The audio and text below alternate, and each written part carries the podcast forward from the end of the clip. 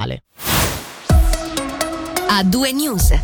Apriamo quest'ultima finestra informativa di A2 News eh, dedicata appunto alla cronaca regionale con la notizia dell'annullamento della decisione del governo di abbattere il lupo autore della predazione dello scorso 26 aprile a Cerentino. Questo pomeriggio il Consiglio di Stato ha infatti reso noto che l'analisi del DNA attribuiscono l'uccisione delle 19 pecore in Val Rovana a una coppia di lupi, un maschio e una femmina, appartenenti al branco transfrontaliero dell'Onsernone Черноне. Branco che, eh, come spiega il governo in una nota, si credeva residente in un comprensorio più a sud rispetto alla Val Rovana. Alla luce di questi nuovi elementi è preso atto che la predazione del 26 aprile scorso non è attribuibile a lupi singoli, bensì ad un branco, la decisione di abbattimento pronunciata dal Consiglio di Stato in data 18 maggio viene annullata in quanto fondata su una premessa rivelatasi errata.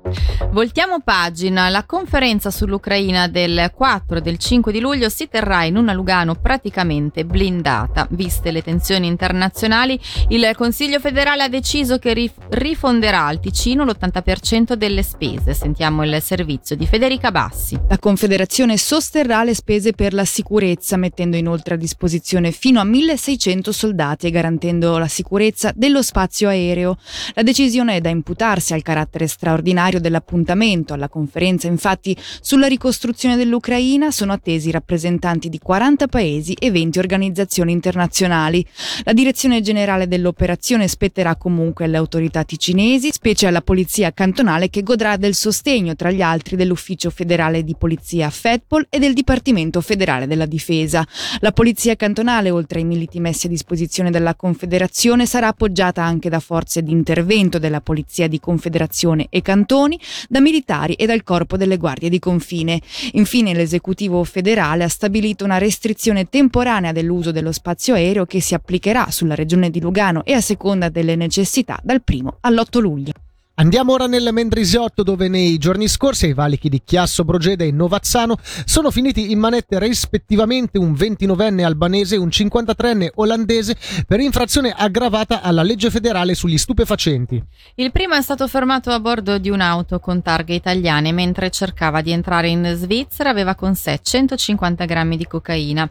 Il secondo uomo invece era intenzionato a lasciare il territorio elvetico. Nella sua vettura con targhe italiane sono stati rinvenuti oltre 3,5 kg di cocaina. Il 53enne è stato posto in detenzione preventiva e dovrà rispondere anche del reato di infrazione alle norme della circolazione e guida senza autorizzazione. Ci spostiamo nell'Ocarnese, infatti il Consiglio federale ha proposto un credito di 1,3 miliardi di franchi per 32 nuovi programmi d'agglomerato. In Ticino è proprio l'agglomerato di Locarno ad essere sostenuto con 11,2 milioni di franchi, in particolare per una nuova fermata del bus al centro Punto Valle di Avegno Gordevio e per un nuovo nodo intermodale alla fermata ferroviaria di San Nazzaro. Andiamo ora a Lugano, un giardino per la città, così si presenta sulla carta il nuovo parco via Arno di Pregassona pro, eh, prossimo a diventare realtà. Il municipio ha infatti presentato in questi giorni al Consiglio Comunale la richiesta di un credito di 23,2 milioni per la realizzazione del parco e di un credito di 2,7 milioni per l'acquisizione di un terreno di proprietà privata adiacente all'area designata. Il progetto sul tavolo è stato scelto tramite un concorso lanciato negli scorsi anni che ha visto vincitore lo studio Vespol Landschaft Architecture e De Matte Fontana Architetti. I piani prevedono, insieme alla realizzazione del nuovo parco Viarno, il restauro della villa storica con la costruzione dell'edificio di supporto, la cosiddetta eh, Orangerie, e di un nuovo edificio di cinta lungo via Guioni.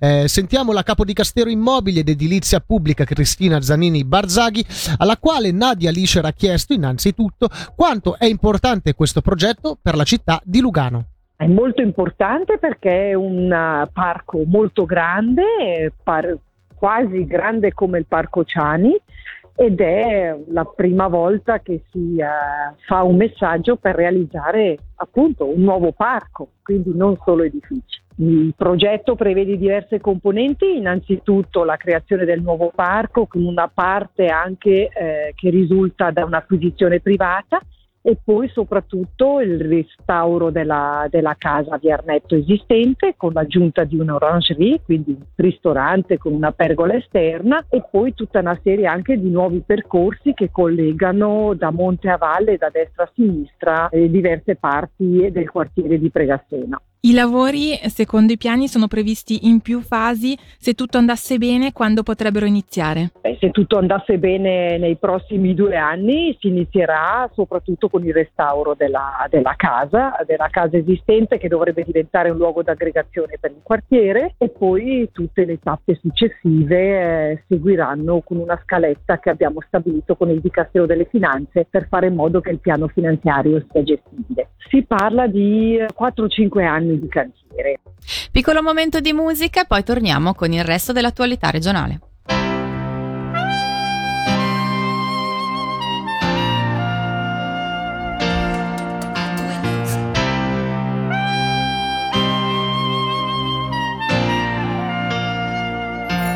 You're just too good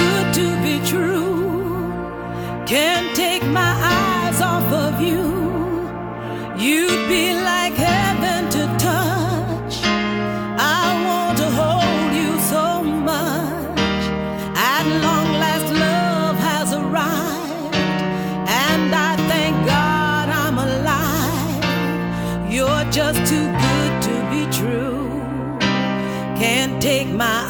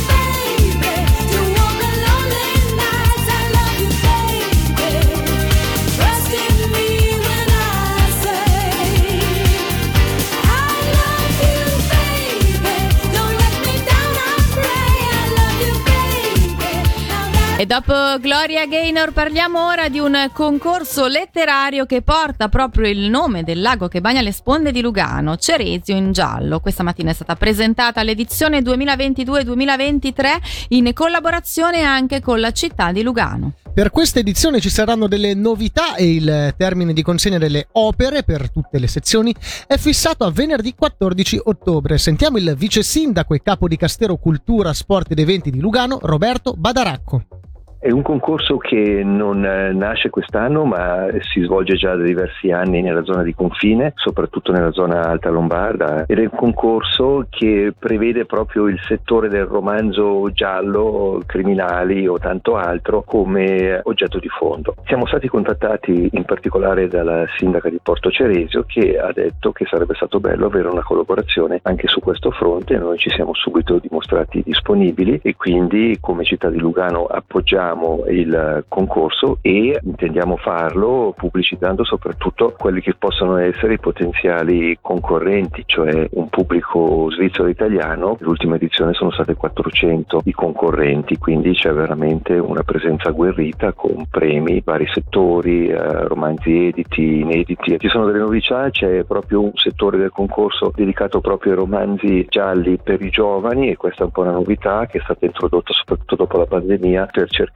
di riavvicinare il mondo dei giovani anche a questo tipo di letteratura per forse farli dimenticare quel periodo difficile che hanno avuto durante la pandemia e poi ci sarà per la prima volta un premio alla carriera per il miglior scrittore di romanzi gialli. Si prevede adesso di fare anche una cerimonia di premiazione che si svolgerà in Italia, ma di avere qua i concorrenti che hanno vinto per una presentazione. Per la città di Lugano è importante perché vuole promuovere soprattutto il bacino eh, transfrontaliero in Subrico del lago Ceresio. Noi facciamo parte di questi fruitori del lago Ceresio, poi soprattutto si vuole promuovere la letteratura, sappiamo che anche in Ticino ci sono scrittori importanti o tanti interessati, soprattutto valorizzando anche romanzi gialli che si svolgono sul territorio eh, ticinese o proprio adiacente al Ceresio.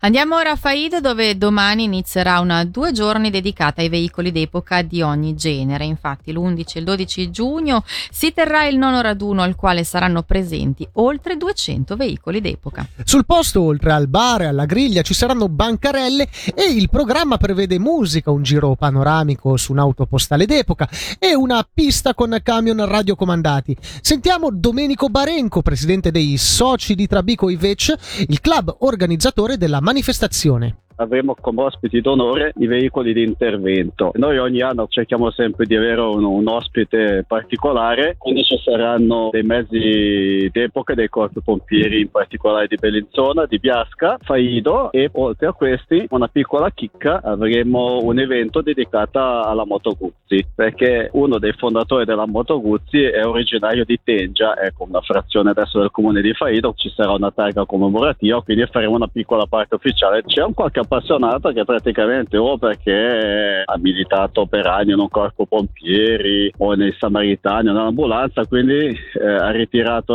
un mezzo che veniva dismesso e l'ha sistemato. Poi ci sono invece dei veicoli come quelli di Bellinzona, che il corpo stesso dei pompieri che ha un gruppo di appassionati quindi li conservano gelosamente all'interno del corpo pompieri. Sabato pomeriggio iniziamo per dare là la manifestazione, ci sarà un'esposizione statica con appunto alcuni mezzi di intervento, alcuni mezzi particolari, ci sono dei vecchi autopostali, c'è una carrozza, poi faremo la grigliata, è un momento di festa e un bellissimo concerto alla sera. Il grosso poi sarà la prima domenica mattina, arriveranno gli iscritti al, al raduno, quindi chi partecipa con la propria auto al raduno e poi ci sposteremo tutti assieme a partire dalle 10, andiamo fino a Giornico Boggio e ci sarà un aperitivo a lavoro per poi rientrare a Faido per il pranzo. Ci sarà una giuria popolare che premierà alcuni veicoli, certamente premieremo il veicolo più vecchio, quello che viene magari da più lontano, chi si presenta con il vestito a tema migliore in base all'auto che porta o alla moto che porta. Il nostro raduno è aperto a tutte le categorie di veicoli, può esserci la bicicletta del nonno, la vecchia Jeep non più utilizzata da anni. Infine spazio allo sport con eh, l'Hockey. Il Lugano prolunga il contratto con il portiere Thibaut Fatton fino al termine della stagione 2024-2025. Il ventenne ha indossato per la prima volta la maglia bianconera nel 2018. Dalla scorsa stagione ha indossato la maglia della prima squadra in National League 19 volte. Con questa ultima notizia a carattere sportivo chiudiamo l'ultima puntata della settimana di A2 News. Noi ringraziamo la redazione, ringraziamo la regia e soprattutto ringraziamo tutti voi all'ascolto e da Michele Sedili. Ed Alessia Bergamaschi, grazie per l'attenzione e l'augurio di un'ottima serata. A due news.